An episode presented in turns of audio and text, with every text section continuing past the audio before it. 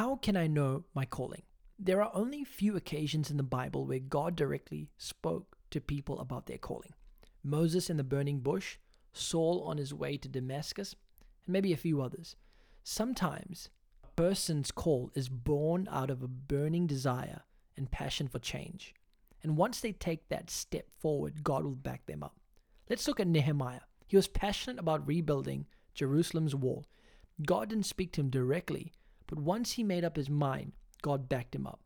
Also, calling is sometimes born out of positional responsibility or expectation after assuming an office. Let's look at Esther. Esther became a queen and she took the risk and responsibility to stand up for the Jews, and by doing so, God backed her up.